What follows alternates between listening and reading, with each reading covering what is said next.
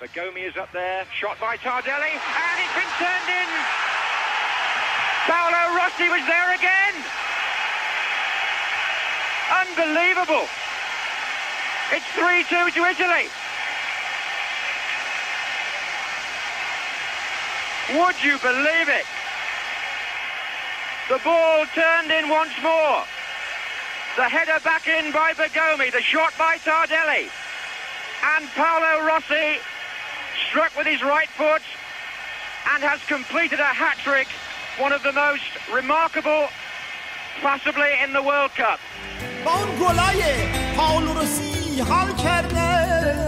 هر موقع صحبت از پاولو روسی باشه کاملا قابل درکه که تنها یک تصویر به ذهن بیاد جولای 1982 بارسلونا ورزشگاه استادی دوساریا. روسی در حالی که پیرهن شماره 20 آتسوری ها رو به تن داشت با ثبت یه هتریک به یاد موندنی مقابل یکی از ستای شده ترین و رویایی ترین تیم هایی که جام جهانی تا به حال به خودش دیده دوباره اسمشو به سر زبون ها برگردوند. حتی گلایی که تو نیمه نهایی و فینال اون جام جهانی به ثمر رسون در برابر گلها و نمایش پرفروغش مقابل برزیل رنگ میبازن اما اگه فراتر از خاطرات روشن و واضح تابستون 82 تو شبه جزیره آیبریا به دنبال یادگارهای دیگه از روسی بگردیم و از اتفاقاتی که تو اسپانیا اون سال افتادن رد بشیم پیرهن سیاه و سفید یوونتوس کم کم هویدا میشه. اگه تاریخ فوتبال ایتالیا رو به اندازه کافی از بر باشید احتمالا توتونرو هم شروع می‌کنه ذهنتون رو قلقلک دادن. به نظر می‌رسه یادآوری هر تصویری جز لحظات ناب روسی در لباس آبی لاجوردی ایتالیا یا سیاه و سفید یوونتوس در حق اون کم لطفی باشه. این در حالی که شروع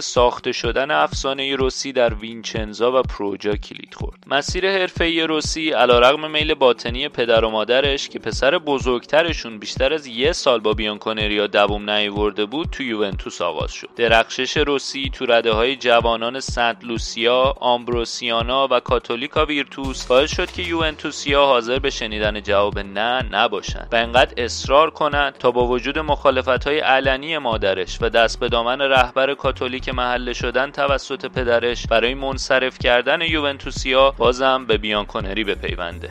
دو سال بعد پس از یه سلسله مصدومیت و عمل جراحی سرانجام روسی اولین حضورش در یوونتوس رو تو کوپا ایتالیا توی بازی خارج از خونه مقابل چزنا تجربه کرد. اون تو دو تا بازی دیگه جامهای داخلی در ادامه فصل 74 75 هم بازی کرد. با حضور نچندان درخشان در پست وینگر راست اون می‌رفت تا پا جا پای برادرش بگذاره و کم کم ترس همیشگی والدینش و پایان رویاهای نافرجامش در یوونتوس رو مقابل چشمانش می‌دید. تو اون بازی های اولیه روسی با بازیکنانی مثل دینو زوف، کلودیو جنتله و فرانکو کائوزیو در زمین بود. بازیکنانی که بعدتر با اونها جام جهانی رو بالای سر برد و با زوف و جنتیله بعدها دوباره تو یوونتوس هم تیمی شد. تو تابستون 1975 روسی به مدت یک فصل به صورت قرضی به باشگاه سری آیی کومو منتقل شد. با حضور تو تنها 6 مسابقه این دوره اون سکوی پرتابی که خود روسی و باشگاه تورینی انتظارشو داشتن از آب در نیومد. کومو به دسته پایینتر سقوط کرد. ولی کماکان فصل سرنوشت ساز روسی در افق دیده می‌شد. یوونتوس با قدرت چونه زنیش قرارداد مالکیت مشترک بازیکن رو به تیم ویچنزا که در سری بی بود تحمیل کرد و در ورزشگاه رومئو منتی زیر نظر جیووان فابری بود که روسی شکوفا شد. با جابجایی از پست وینگر به مهاجم مرکزی روسی با طوفانی از گلها تیم جدیدش و سری بی رو در نوردید. فابری که خودش هم از تابستون به تیم ملحق شده بود حالا مثل بازیکن گل زنش سری میون سرها در آورده بود. تنها یک سال پس از دست و پنجه نرم کردن با خطر سقوط به سری سی ویچنزا در رقابتی فشرده عنوان قهرمانی سری بی رو با پیروزی روز آخری مقابل کومو همون تیمی که روسی سال قبل در اون طعم ناکامی رو چشیده بود به دست آورد. فابری در حقیقت برای روسی جایگاه یک پدر رو داشت. جدا از این ویژگی های بازی روسی با خواسته های مربی که براش انسجام تیمی و قدرت حمله توپ تو همه بازیکن اولویت داشتن به خوبی منطبق بود. فابری از مدافعان هم می‌خواست که به همون راحتی حفظ توپ کنن که از هافبک ها مهاجما انتظار داشت. وقتی روسی تو مسیر صعود وینچنزا 21 گل به ثمر رسوند یوونتوس این تحولات رو با دقت زیر نظر داشت. فابری با کشف پست مناسب روسی یعنی همون مهاجم وسط شمه ای از نبوغ دست کم گرفته شده مربیگری خودش رو نشون داد. ولی حالا سوال این بود که آیا روسی شاهکاری رو که در سری بی نشون داده می‌تونه این بار در سری آ هم تکرار کنه؟ جواب یه بله پرطنین. تو سی بازی سری آ توپای روسی تونستن 24 بار تور حریفان رو لمس کنن. و اونو به عنوان آقای گلی لیگ با اختلاف فاحش 8 گل از جوزپه ساوولدی ناپولی برسونن. برای یه لیگ فوق دفاعی مثل سری آی اون زمان این عدد شوکه کننده بود. و از همه اینها قابل تحسین ترین بود که ویچنزا فصل رو به عنوان دومی بعد از یوونتوس به پایان رسوند. بالاتر از تورینو، دو غول میلانی و ناپولی.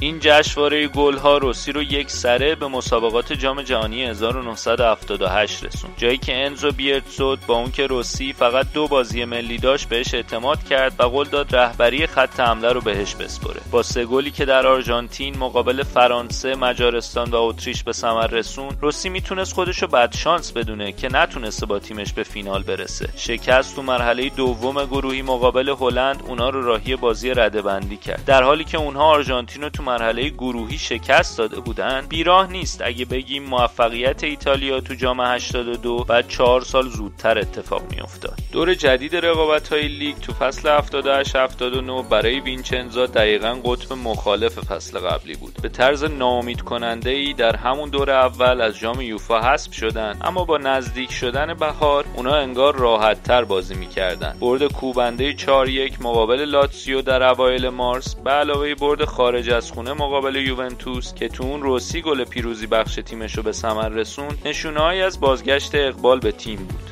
وینچنزا موفق نشد هیچ یک از ده بازی باقی مونده خودش توی لیگ رو پیروز بشه و در نهایت تعجب با باخت در آخرین بازی مقابل آتالانتا به دسته پایینتر سقوط کرد. در حالی که ایتالیا برای میزبانی جام ملت‌های اروپای 1980 آماده می‌شد روسی با 15 گل تو لیگ و درخشش تو بازی های ملی از جمله گلزنی تو بازی های مهم دوستانه مقابل اسپانیا، هلند، آرژانتین و یوگسلاوی رابطه مشابه اون چه با فابری داشت رو با بیرتسود می ساخت. با اون که در وینچنزا خوشحال بود اما عقل حکم می‌کرد در سریا باقی بمونه. ناپولی سعی کرد با اون قرارداد ببنده اما با رد اون پیشنهاد پرسود نهایتا پروجا تیمی بود که روسی با قراردادی دو ساله به صورت قرضی به اون منتقل شد. شاید به فشاری که روی والدینش بود وقتی بهش اجازه دادن در 16 سالگی به یوونتوس بره فکر می‌کرد. روسی تمایلات شخصیش رو بالاتر از مناسبات و نیازهای حرفه‌ایش قرار داد. پروجا هم مثل وینچنزا در کالچو عجیب و غریب ظاهر شده بود. وقتی مقام دوم رو پس از آسه میلان در فصل 78 79 کسب کردن فصل رو بدون شکست به پایان رسونده بودن. و چیزی که مانع قهرمانیشون شده بود 19 مساوی در سی مسابقه بود. قلوب نیست اگه بگیم فرصت طلبی پروژا در به خدمت گرفتن روسی حرکت جسورانه ای بود. برای پوشش دادن بخشی از هزینه های حضور دارایی ارزشمندشون پروجا یکی از اولین باشگاه ایتالیایی شدن که قرارداد اسپانسری لباس بستن. و به طرز زیرکانه ای لوگوی شرکت اسپانسر رو به شکل آرم باشگاه روی لباسشون قرار دادن تا بتونن قوانین سختگیرانه sponsoring تو اون زمان رو دور بزنن. امیدهایی که به روسی بسته شده بود تا پروجا رو یک گام دیگه به پیش ببره و اسکودتو رو براشون به ارمغان بیاره عمر کوتاهی داشتن. در حالی که روسی آزادانه در اومبریا مشغول گلزنی بود باشگاه به سختی در جایگاه نهم فصل رو به پایان رسوند. درهای افتخارات به دراماتیک ترین شکل ممکن به روی پروجا بسته شدن. با وجود بازگشت شگفتانگیز اون به فوتبال در سال 1982 توتونرو ضربه سنگینی به زندگی حرفه‌ای روسی وارد کرد. به واسطه یک دوست وارد مکالماتی با دو غریبه در مورد نتیجه بازی پیش رو با اولینو شد. روسی تا واپسین لحظات عمرش به بیگناهیش در این مورد اصرار داشت. تو بدترین حالت اون برای منفعت مالی موقت خودش رو فروخت و تو بهترین حالت هم به شکل عجیبی تو فهم موقعیتی که پیش اومده بود ضعیف ظاهر شد. همچنان این موضوع در حاله از ابهامه و هنوز این واقعیت که اون بازی همونطور پیش رفت که قرارش با روسی توی ملاقات گذاشته شده بود اذیت کننده است. همین که تعداد نفرات بیشتری به لیست محکومین اضافه می شدن خشم روسی از سرنوشتش به مرحله ای رسید که می‌خواست فوتبال و ایتالیا رو ترک کنه. قسم خورد که دیگه برای تیم ملی بازی نکنه. نگاه های پر از زن زخمش رو تازه می‌کردن. اون باید صبح یک شنبهش رو خالی از شعف آغاز می‌کرد. دیگه هیچ مسابقه فوتبالی که بتونه تو اون شرکت کنه وجود نداشت. این رسوایی برای روسی به اندازه دو سال دوری از میادین و جایگاهش تو ترکیب تیم ایتالیا برای یورو 80 خرج برداشت. در همین اسنا پروجا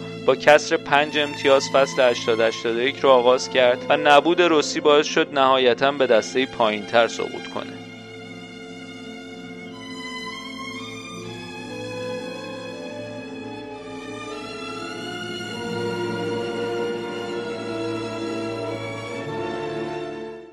اما با کاهش محرومیت اون از سه سال به دو سال بارقای امید بار دیگه نمایان شدن. با داشتن بیرتسوت در کنار خودش بازی در جام جهانی 82 برای روسی ممکن شد. اینتر برای به خدمت گرفتنش پا پیش گذاشت. اون با پیشنهاد موافقت کرد. تا جایی که می‌شد کار رو تموم شده دونست. اما درست در لحظات آخر شبیه همون وقتی که ناپولی در شرف قرارداد بستن باش بود پا پس کشید. در عوض یوونتوس دوباره به سراغش اومد و بهش جایگاه امن مکانی برای تمرین فضایی برای بازیابی بدنی و خونه ای داد تا بتونه بار دیگه خودش رو تو فوتبال غرق کنه. محرومیت اون تو آوریل 82 به پایان رسید و اولین حضور حضورش برای بیانکونری ها رو در یک بازی خارج از خونه مقابل اودینزه کلید زد. روسی تو بازی که با برد 5 1 به پایان رسید و منجر به یک اسکودتوی بحث برانگیز روز آخری در کاتانسارو شد گلزنی کرد. همون روزی که تخم نفرت از سیاسفید پوشان رو برای همیشه در دل فیورنتینا کاشت. همه اینها به بهترین سالهای روسی ختم شدن. قهرمانی در جام جهانی با یک نمایش اپرایی. بازگشتی که اون رو به توپ طلای 1982 رسون عضویت در یک یوونتوس پرستاره برای اون یه عنوان قهرمانی دیگه در سری آ و راهیابی به سه فینال معتبر اروپا بین سالهای 83 تا 85 رو به همراه داشت.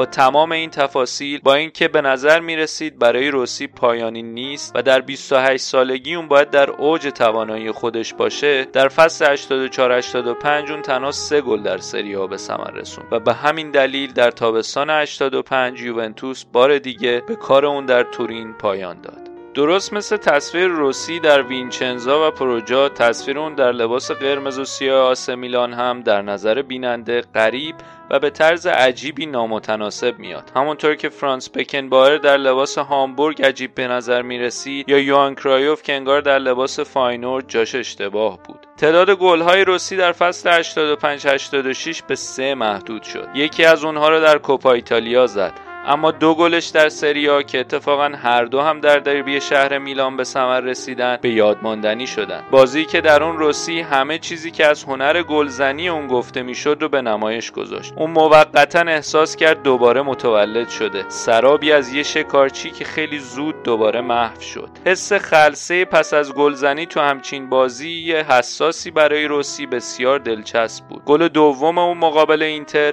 که گل مساوی در دقیقه 89 بود بود کافی بود تا احترام هواداران میلان رو براش برمقام بیاره. این دوره ای بود که میلان در حال بازپسگیری عظمت از دست رفته خودش بود. افتخارات میانه دهه 80 هرچند کوچیک و صعب الوصول بودن اما به خوبی قدر دونسته می شدن علیرغم فصل سختی که در میلان داشت خاطرات به یادماندنی چهار سال پیش روسی در اسپانیا برای اون بلیتی از طرف بیرتسوت به جام جهانی 1986 مکزیک برمغان آورد. مثل مارکو تاردلی دعوت روسی هم با عقل سلیم جور نبود. هر دو سایه کمرنگ از بازیکنهایی بودند که پیشتر از اونها دیده شده بود. بیرتسود اما احتمالا به تغییر در واقعیات فوتبال امید بسته بود. نقشه های مربی نقش براب شدن نه روسی و نه تاردلی در مکزیک حتی یک دقیقه بازی هماهنگ به نمایش نگذاشتن روبرتو پروتسو که آقای گل فصل بود و ناباورانه از برنامه های بیرتسو برای دفاع از عنوان قهرمانی کنار گذاشته شده بود جام جهانی را از راه دور نظاره کرد. کرد. یک سال بعد و پس از یه دوره کوتاه به ورونا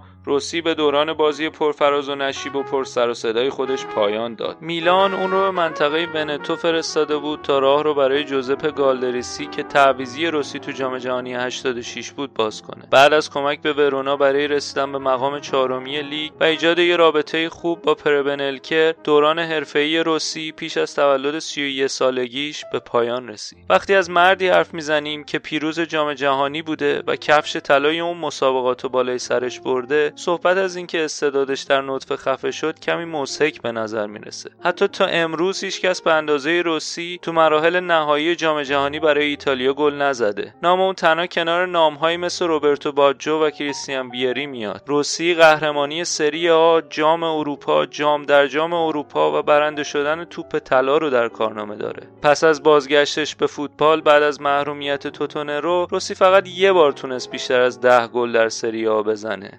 صبوری که یوونتوس در موردش به خرج داد حضور بلند مدتش در عرصه بین المللی فوتبال ایمانی که میلان به اون داشت و دست آخر ورقی که در ورونا برای اون برگشت همه و همه نشون از اون داشت که همه منتظر این بودن که شاید روسی یه بار دیگه بتونه اون درخشش جام جهانی 82 رو تکرار کنه. ولی متاسفانه هیچ وقت این اتفاق نیفتاد و در بیشتر موارد اون مسافر ویژه پروازهای تیمش بود. گل‌های ویران کننده روسی در جام جهانی 82 چشم طوفانی بود که جواب دندان شکنی داد به مسئولینی که اونو برای دو سال از فوتبال جدا کردن و همه کسانی که به توانایی اون برای یه بازیکن کلیدی بودن شک داشتن. با رستگاری شیش گله اون تو جام جهانی روسی طوفانی به پا کرد که حتی دیگه بادبانهای کشتی مابقی دوران حرفه‌ایش هم اون طوفان رو ندیدن. پرونده که شنیدید ترجمه بود از یک مقاله از وبسایت دیز فوتبال تایمز